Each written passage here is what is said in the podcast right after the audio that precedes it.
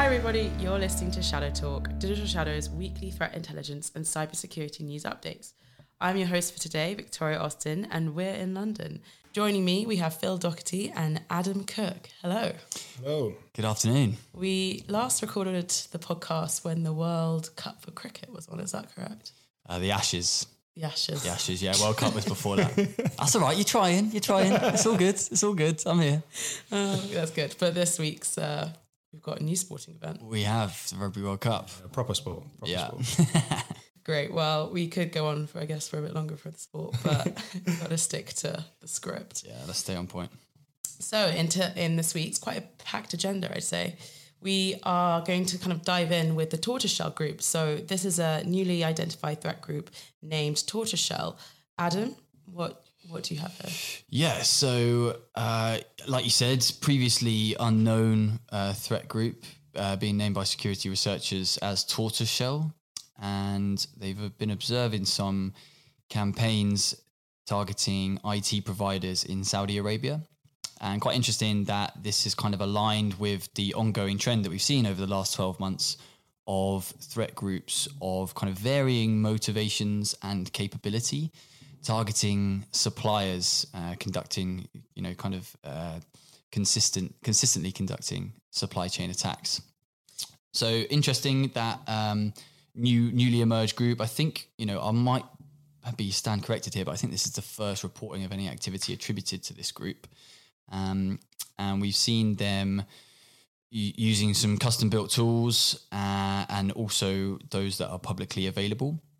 One of the interesting things that the researchers noted is that they may have potentially been using a tool called Poison Frog, which has been attributed to the Iranian associated APT 34. Uh, that's quite interesting because they're only building their own tools, but using this was one of the tools that was leaked uh, in April 2019, part of a big exposure of APT 34's toolkit. Um, so yeah, really interesting. It- what we focused on here, what we tried to expand out of this story was the uh, consistent use of the consistent um, supply chain attacks that uh, we've been observing from uh, from a variety of different groups. Yeah, so I think the kind of as you as you mentioned, the targeting of the supply chain. So these IT providers would have been providing a service to um, a client, and so in this sense, the group has gone after these IT providers for that reason. Yeah. and I think this is quite significant, I guess, because third party supply chains are being targeted more frequently. Is this something that we've been observing over the last year? Yeah, I mean, if you look at the like the variation in attacks that are like being labeled as supply chain attacks, then then definitely, I think you know if you if you take a step back and you think about what kind of uh, provision like IT providers can do, you, you're thinking about are they looking for access to like a large database of customer information? You know, what are these IT, IT companies providing? Are they providing infrastructure or like development environments, all that kind of stuff? So there's definitely we've seen through these examples over the 12 months um, uh, like different motivation behind going for suppliers. So, you know, are they looking to compromise an ultimate target or are they just looking to get access to a wider range of, you know, end victims? Um, so it's definitely, it's definitely interesting, like why and how the popularity has grown is likely due to the kind of varied nature of opportunities that targeting suppliers, you know, can provide or is on offer to these threat groups. Um, you know, you've got yeah, I guess because some people tend to forget that the supply chain it might be the weakest link when it comes to an organization. So um, they might the actors, for example, might be capitalizing on these services Mm-hmm. um, because the suppliers may be seen as a cheap outsourcing capability. So it's like, okay, we don't have the speciality in house to do this. We'll hand this over to a third party supplier. So they've that is kind of like the outsourcing capability. But I guess from that in that respect, maybe the security of that supply or that third party supplier hasn't been thought or hasn't been brought into consideration when they're outsourcing this capability. And I think that is quite an interesting point within this because we're kind of seeing this in the wider landscape as well, aren't we? Mm-hmm. Yeah, absolutely. And I think, you know, one of the things that you have to think about there as well is that it's not just about your own security anymore. One of the things that I thought was, you know, quite interesting from that you can take away from this trend is that you know, the the broadening the it, the internet economy, right? The way that people are doing business nowadays, and the the amount of suppliers that you interact with, and it's not just traditional like manufacturing or logistics suppliers anymore. You know, I don't think you can really limit supply chain attacks to that. You know, just in that single bracket anymore, because you know you these supply these supply chain attacks are being directed at kind of any company in any sector and that kind of interconnected nature of modern day business via the internet is just giving so much more opportunity to to conduct these attacks. So yeah, I definitely think it's pertinent in that nowadays it's not just about how secure you are as an organization. You have to be looking out uh, to you know be in touch and maintaining those relationships with your suppliers. I thought one of the there's a, an interesting uh, story about the MageCart threat umbrella who were you know reportedly targeting the Forbes magazine subscription page, and they were doing that via one of Forbes third party like advertising partners. So you know it's not it's not just that traditional man like like I said manufacturing or logistics companies anymore. Like there's so much more opportunity to conduct these attacks because of the way that companies are interacting with each other and outsourcing stuff over the internet. Yeah, and I think so. I guess if we look at who has been performing uh, supply chain attacks, has it typically kind of been nation state actors who are doing this, or is that kind of evolving now? I think, you know, it was previously thought that going after suppliers was limited to nation state groups, you know, highly organized state sponsored threat actors, simply because of the resources and the tools required to do so. Um, but certainly, you know, some of the some of the more recent attacks that we've seen, and now with Tortoiseshell emerging as well as a completely new group who have no apparent um, agenda or no like clear links. It's not, you know, this is this is you know at the time of us having this conversation. I don't know if it will emerge that they are linked to someone in the future, but you know, you've got more financially motivated. If you think about what MageCart MageCart coming out, I think there was there's also been some uh, quite significant attacks towards like kind of cryptocurrency firms, like applications that they outsource for like access to user wallets, cryptocurrency wallets. Um, and I think there's definitely more financially motivated threat actors uh, targeting the supply chain as well. So, like I said, I don't think you can limit it to any one set of TTPs, any one um, any one kind of group there's definitely a broadening of yeah. the landscape in that sense. And I guess that must make it harder for, say, security professionals to kind of mitigate against these attacks as well. Like, what would be your kind of takeaways? Certainly, I think, like I said before, the the way in which these attacks are, like the variety of these attacks and all the different entry vectors that are open to to these threat groups now, uh, I think that it's definitely going to add another for like if not now in the like short term future add another fundamental layer to best security practices. You know if you're going to establish a security framework and you're not looking at anyone that you're doing business with or any of your suppliers then you know that's just you know a big hole to be filled i think okay and then moving on we have north korea's lazarus group what what's the story here yeah. So, uh, newly identified malware variants attributed or likely attributed to North Korea's Lazarus Group, as you said, uh, ATM DTrack and DTrack. I think they are. I think DTrack is a variant of ATM ATM DTrack. Uh, observed in new campaigns. Uh, the first ATM DTrack observed targeting Indian ATMs for the theft of credit card information, and the subsequent variant DTrack, I think was deployed because kind of it's got remote access Trojan capability. So uh, one of these new uh, tools that fits into the kind of info stealer landscape. I think the I think both tools had kind of similarities with code that they'd used in a previous campaign, like a quite a well-known uh, Lazarus campaign, DarkSeoul, that happened in, back in 2013. I think that's where the main link was made between between the two of them. Yeah, I don't think either if a nation state actor or nation state associated actors using these tools or developing new tools, we can we can say that it is somewhat sophisticated, but it doesn't look anything too out of the ordinary um, for a financially motivated state actor like Lazarus Group. Um, I mean, I'm just looking at some of the capabilities of it here now is standard key logging, um, retrieving sort of browser history, host IP address information gathering. Um, so it, it's interesting that they're bringing out new tools, but it's it's nothing out of the ordinary, and it's not Yeah, it's uncommon for these. previous reporting. they're always coming up with new custom tools here and there.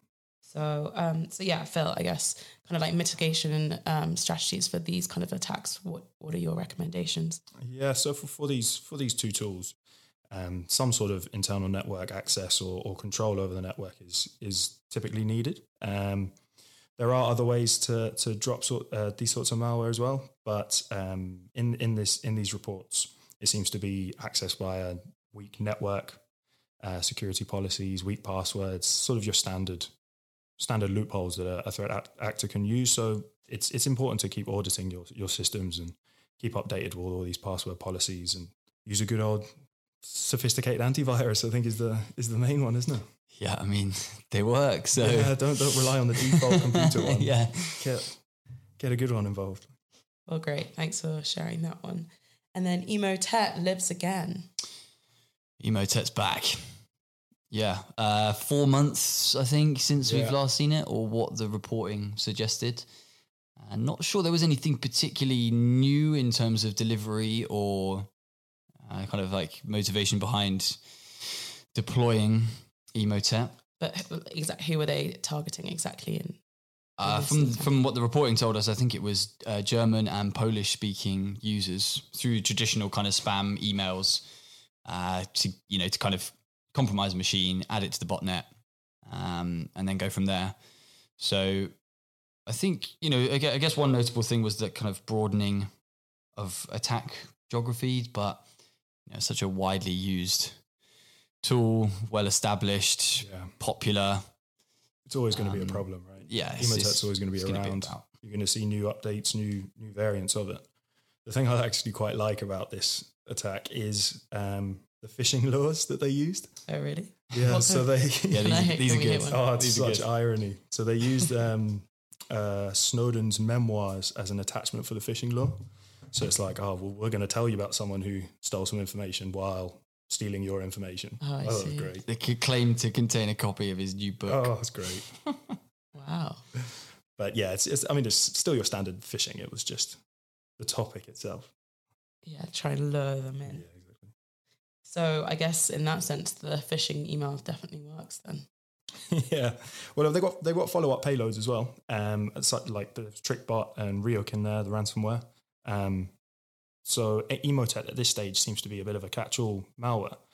Um, so it has its own capabilities, but it's it's often used as a um, second stage dropper for some of the more targeted or more um, I don't want to say sophisticated tools, but uh, the likes of a um, a custom built ransomware itself.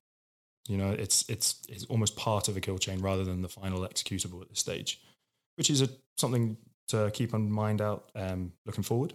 But yeah, yeah, uh, like we said, Emotet's always going to be around by the looks of things. Yeah, and I think I guess if it's always going to be around, it's quite a co- costly operation for people. Yeah, yeah, yeah. You know, it's interesting that it's back. It shows that it's still popular.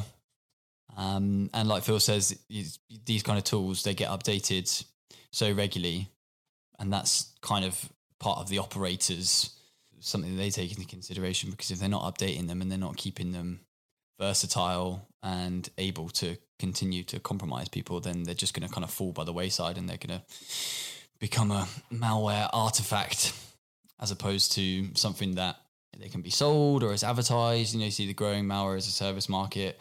The main reason behind up, behind updating all these tools is so that you know people can sell them or advertise them for sale. There's such market competition with these malware. Mm-hmm. Great. Okay. So in other news, Digital Shadows researchers saw an, uh, a user on Exploit Forum. This is a high profile Russian language cybercriminal forum. Um, this user um, initiated a threat related to the healthcare sector. So interestingly, because uh, this actor actually posted in English rather than Russian, despite be, the site being um, a Russian language forum. And that threat actor was trying to sell a network as- access, or allegedly was trying to sell an, a, a network access to a multinational uh, healthcare company server. they didn't name the victim, but it's quite common on such a profile like that. And I think potentially out of frustration, the threat actor then did something quite unusual. So they initiated the first thread saying that they had this access, but then on following on from that, they then initiated a second thread. And this thread kind of um, highlighted their uh, intentions to kind of access, deface, and then leak the data associated with the victim company's customer. This actor then stated that their aim by doing this um, was to kind of disclose financial information and therefore decrease the company's stock price. They didn't kind of explain how they were going to do this, um, kind of in their kind of attack strategy. But then, following on from this thread, another threat actor kind of engages, um, responding back, kind of offer, offering their help to um, help the seller kind of profit from the trading of the stocks um, if the seller had access to kind of like the biannual company profit reports. So it was kind of unclear whether this was like a general offer or specific to this kind of particular case.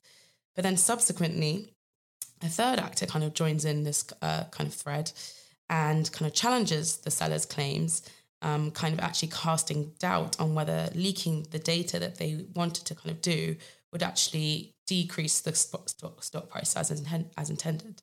So um, they actually provided a, uh, an example of a kind of like a case study um, of, of kind of a company where this had kind of happened. Um, but I guess from kind of our perspective, when we were seeing this kind of interaction on the forum, um, it kind of really kind of points out the kind of dynamics between different threat actors on these forums in particular.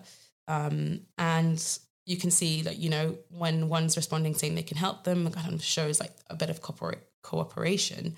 But then you have others within that kind of environment also challenging them. So I think from our perspective, um, it was quite just an interesting development that we had seen on uh, the forum in overall. I think as well, this um, this user was observed in multiple discussions throughout the forum, um, often talking about quite technical processes and ways of accessing networks. Um, so it it's it's unclear whether they do possess that technical capability to to conduct some sort this sort of attack or whether they do have direct access. Um, but even contributing to discussions like that, it kind of increases their perceived legitimacy um, across the forum. Yeah, so when looking at their um, additional posts uh, about this particular network access, even if it is sort of a, a, publicity stunt in that way, it keeps their posts at the top of this thread. Mm. So it keeps attention on on their topic and, and what they're trying to get. So it might it, it could garner some some additional attention from other users in the future. Um, but again, there's there's so many questions. There's more questions around this than actual certainties at this stage. So I guess with um, following on from this, there's also another, interesting development that's happened this week, and this kind of relates to a um, indictment. So between the 2012 and 2015, there a hacking kind of took place, which uh, resulted in the theft belonging to 100 million um, customers of victim companies. So these are um, companies belonging in the US, uh, specifically financial institutions, um, US news publishers. And um, that hacking also resulted in the theft of 83 million customer accounts for JP Morgan Chase. That, um, yeah, so the case is quite dated, but this week, one, um, one individual responsible for this hacking pleaded guilty, and that you uh, that individual um, is named as Andrei Tyurin, and he is the only um, person pleaded guilty so far. But they kind of um, he was working with three other people, uh, according to the indictment, and it said that they um, kind of conspired together to kind of um, engage in securities fraud um, as well as stealing uh, personal information belonging to customers. So this is interesting again because it kind of links back to the the kind of observations we just found on exploit where um, this hacker in this case Andrei Tyurin was kind of conspiring to um, manipulate the stock market so what they were um, said to have done was they were promoting stocks to investors um, prompting the victims that they had targeted to then buy stocks then um, this would kind of raise the selling price of that of that stock. Um, and then following on from that, they could then sell them on to make a quick profit from this. So uh, this is actually otherwise known as a pump and um, dump, pump dump stock uh, stock scheme, and we've actually previously reported on this in other podcasts.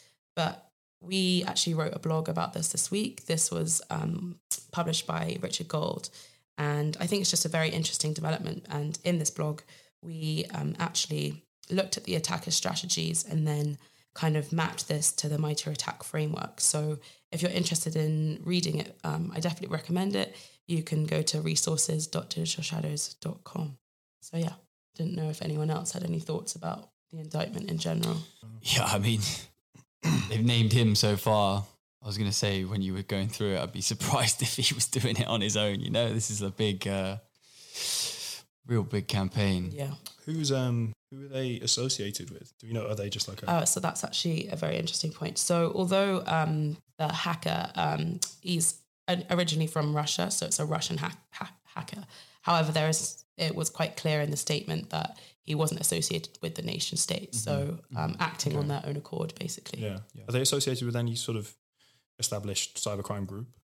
in- At as this stage, you know? I I don't know actually. Yeah, it'd be quite interesting to see the play out of whether this arrest um, and conviction has has any effect on the hierarchy of the group that they're associated with, if they are. Um, we see a lot of times in the past, if an indictment comes out, it rarely has an effect on the persistence or the levels of activity of an established cybercrime group. Um, it seems to be some, whoever is arrested, someone just fills in their position very quickly. Yeah. I mean, I'd be shocked even if they get the other three that are associated with the attack. I'd be surprised if there's not like a bunch more ready Yeah. and waiting to crack on and and continue this kind of thing. Especially if you consider the scale of of this, right? This is this isn't just a drop in the ocean. This is quite a big, Yeah, yeah, yeah. you know, The other threat actors getting their CV ready, yeah, fill, fill the gaps. limbering up. rubbing their hands together. Cool. Well, I think that's everything for today. Anyway, I think moving on. Does anyone have any highlights for the week or would you rather's? That's always quite a fun one to kind of lead on. From. Now you can't catch me out this week because I'm ready. Because See, you, I'm not ready at You caught me out last time. Um, obviously, uh, England have just put 45 points past the US in the World Cup. We alluded to that at the beginning. Good stuff. Bit of a disappointing and rather mad end to the game. yeah. But Chaos. we won't worry about that because there was already 45 points on the board. Uh, in other news, I've been collecting some serious gems on Crash Bandicoot. I don't mean to brag, but Do you, you just know, want to been- explain what that is to our impressive. users? Yeah. Because all our all our listeners All will our know listeners. what Crash Bandicoot is. are you sure? Best game ever made. Yeah, they've just remastered it for PS4. All three games in one. So that's your weekend, I guess. Are you getting royalties from Crash Bandicoot? Yeah. I mean, if they want to pay me, that's fine. yeah, that's cool. Yeah. Side note: This is not sponsored. No. like, how do I say it? But no, yeah, there's lots going on. Uh, it's been an interesting week, both at work and outside of it. Um, England are going to win the World Cup. You heard it here first. Thank Well, you. I mean, yeah. Well, as an Irish man, I Cool. um, when's when's the? I actually, so I think my highlight for today is I think it's National Dumpling Day. oh, No that's way. And great. I'm a big dumpling fan, so I think I'm going to the get on some dumplings tonight. Yes, Yeah. yes. Yeah. Or it was at least this week, I'm pretty sure. I'm going to double check that one because that's quite big news, I feel. But you don't want to be getting that one wrong. Oh yeah. I'm going to go and eat a load of dumplings for no reason. That's this could be worse. Maybe I could surge the stock price oh my gosh, it is correct. Today, it is National Dumpling Day. There you go.